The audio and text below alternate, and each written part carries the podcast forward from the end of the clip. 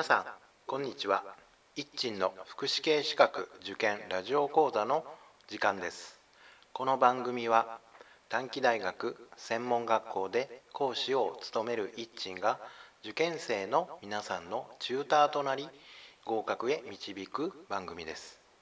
はいえー、っと先日来からえー、福祉系資格試験の合格塾を立ち上げましたと。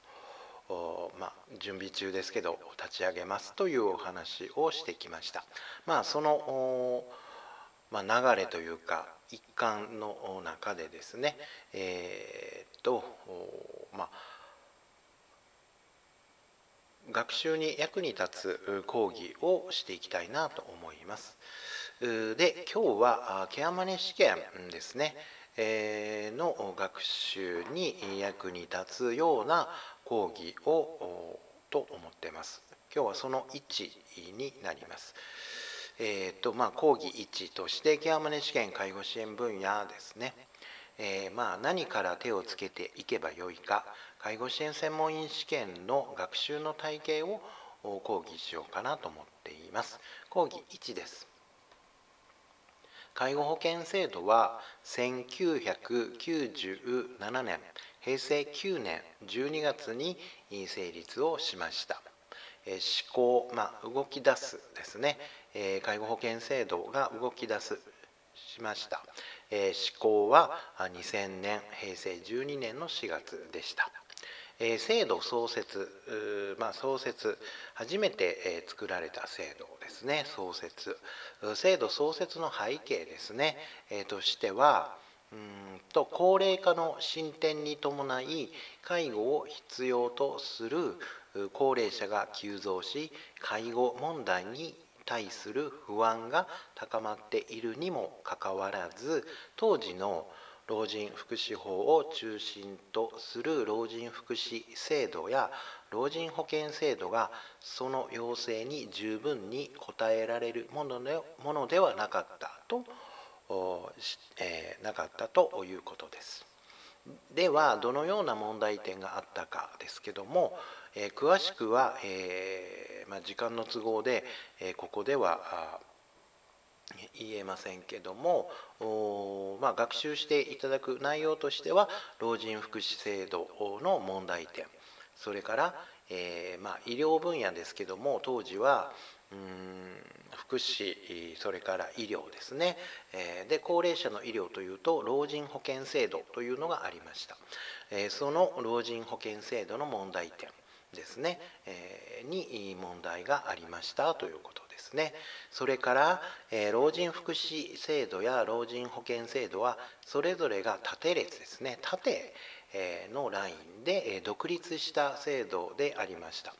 まあ、そのことによって、えー、制度としての横のつながりがなかったということで、えー、まあ、制度を利用する時の手続きあるいは利用者負担ですね、まあうんまあ、老人福祉制度はこの当時ま、今でもそうなんでしょうですけども、えー、措置制度ということでいわゆる応納負担ですね。それから老人保険制度の場合は医療の制度なので応益負担ですよね、まあ、これらの利用者負担などに不合理とかアンバランスが生じるなどの問題があったということですね。はいえっと、いつものようにブログにはこの辺りの、まあ、資料をですね厚生労働省から引用した内容で、えー図をですね貼り付けていますので是非ですねブログを見ていただくといいと思います。まあ、このような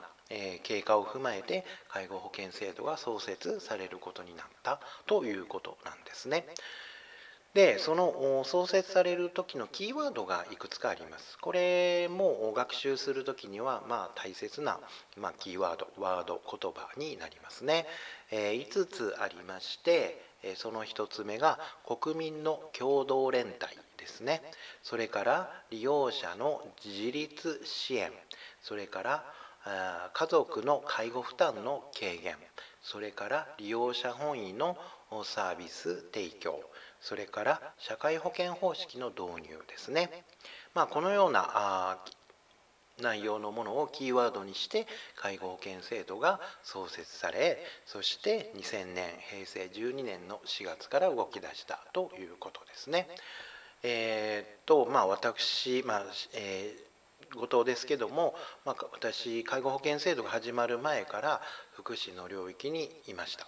まあ、当時をですね、えーまあ、2000年平成12年ですけどもの頃をですね思い起こすと、えー、たくさんの混乱があったことを思い出します。えーまあ、それまでの措置費、えーまあ、措置制度で動いえ高齢者分野は措置制度で動いていましたので、えそのいわゆる収入源となる措置ものは措置費ですよね。でその措置費の請求からですね介護保険制度は介護報酬の請求ということに変わりました。その介護報酬を国民健康保険団体連合会国保連へ請求する。する仕組みに変わった。あるいは利用申し込みですよね、えー、も、まあ、ダイレクト直接施設との契約で入所するということになりましたので、え、その際の利用申込者への重要事項の説明あるいはあ契約書の取り交わしですね。それから、まあまあ、介護保険制度全体のですね説明あるいはケアマネージャーが作るケアプランに基づくサービスの提供などなどですねこれら全て全てが、えー、変わったということで大変現場は混乱をしたことを思い起こすことができます。まあ、さて介護保険制度の実施状況ですけれども介護保険制度は3年ごとに介護報酬の改定が行われる仕組みなんですね。えその介護報酬の改定が3年ごとに行われることによって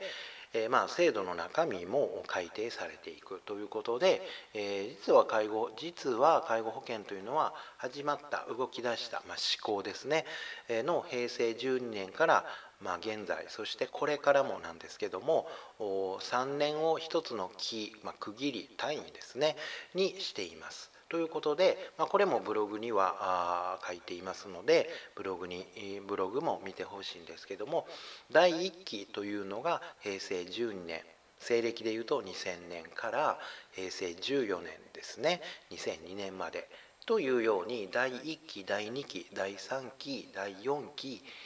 それから第5期第5期第6期第7期というふうになってます。で現在は第7期のちょうど真ん中の年を迎えています。まあ、来年はですね第8期のに向けた制度改正が行われる年となりますということですね。まあ、制度改定の中身に関してはその時々それからこれそれからの経済状況あるいは少子化高齢化の状況あるいは介護保険制度の実施状況などなどを踏まえて大きな方向性の中で改,、え改定が行われていきます。まあ、過去のですね第6期までの改定の中身もこれらに基づいて、えー、まあ、改定されたということになります。でその介護保険制度の実施状況を踏まえてということなんですけども介護保険制度の実施状況についての項目ですね、え、これも学習のポイントになるかと思いますがえ被保険者の数の推移それから要介護要支援認定者の推移それから保険給付費の推移それから第1号被保険者の保険料の推移それから介護サービス事業者や施設数の推移などがですね制度改定の基礎となってますのでこの辺りも学習をしなければならないということになります。で、えまあ、その、まあ、改定をしていくんですけども、まあ、市町村が作る介護保険事業計画それから都道府県が作る介護保険事業支援計画ですね、えをそれぞれ市町村市町村あるいは都道府県は3年ごとに策定しなければならないとなっています。この介護保険事業計画についても国の指針ですね基本指針に従って作るんですけれども介護保険事業計画単体で作るわけではなく老人福祉計画それから地域福祉計画それから高齢者居住安定確保計画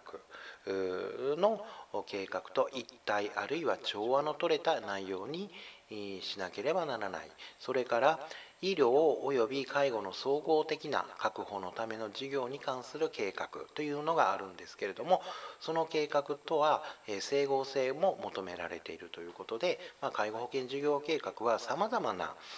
周辺にあるさまざまなものをと一体あるいは調和あるいは整合性の取れた内容に作り上げていくこれが3年ごとにまあ、計画も変わりそして、え、制度の中身も変わっていくというふうにな仕組みですよということなんですね。はい、えー、今日は以上です。では、えっとまあ、次回以降ですね、えー、講義2、3と続いていきますので、えー、ご期待ください。はい、それでは皆さん、さようなら。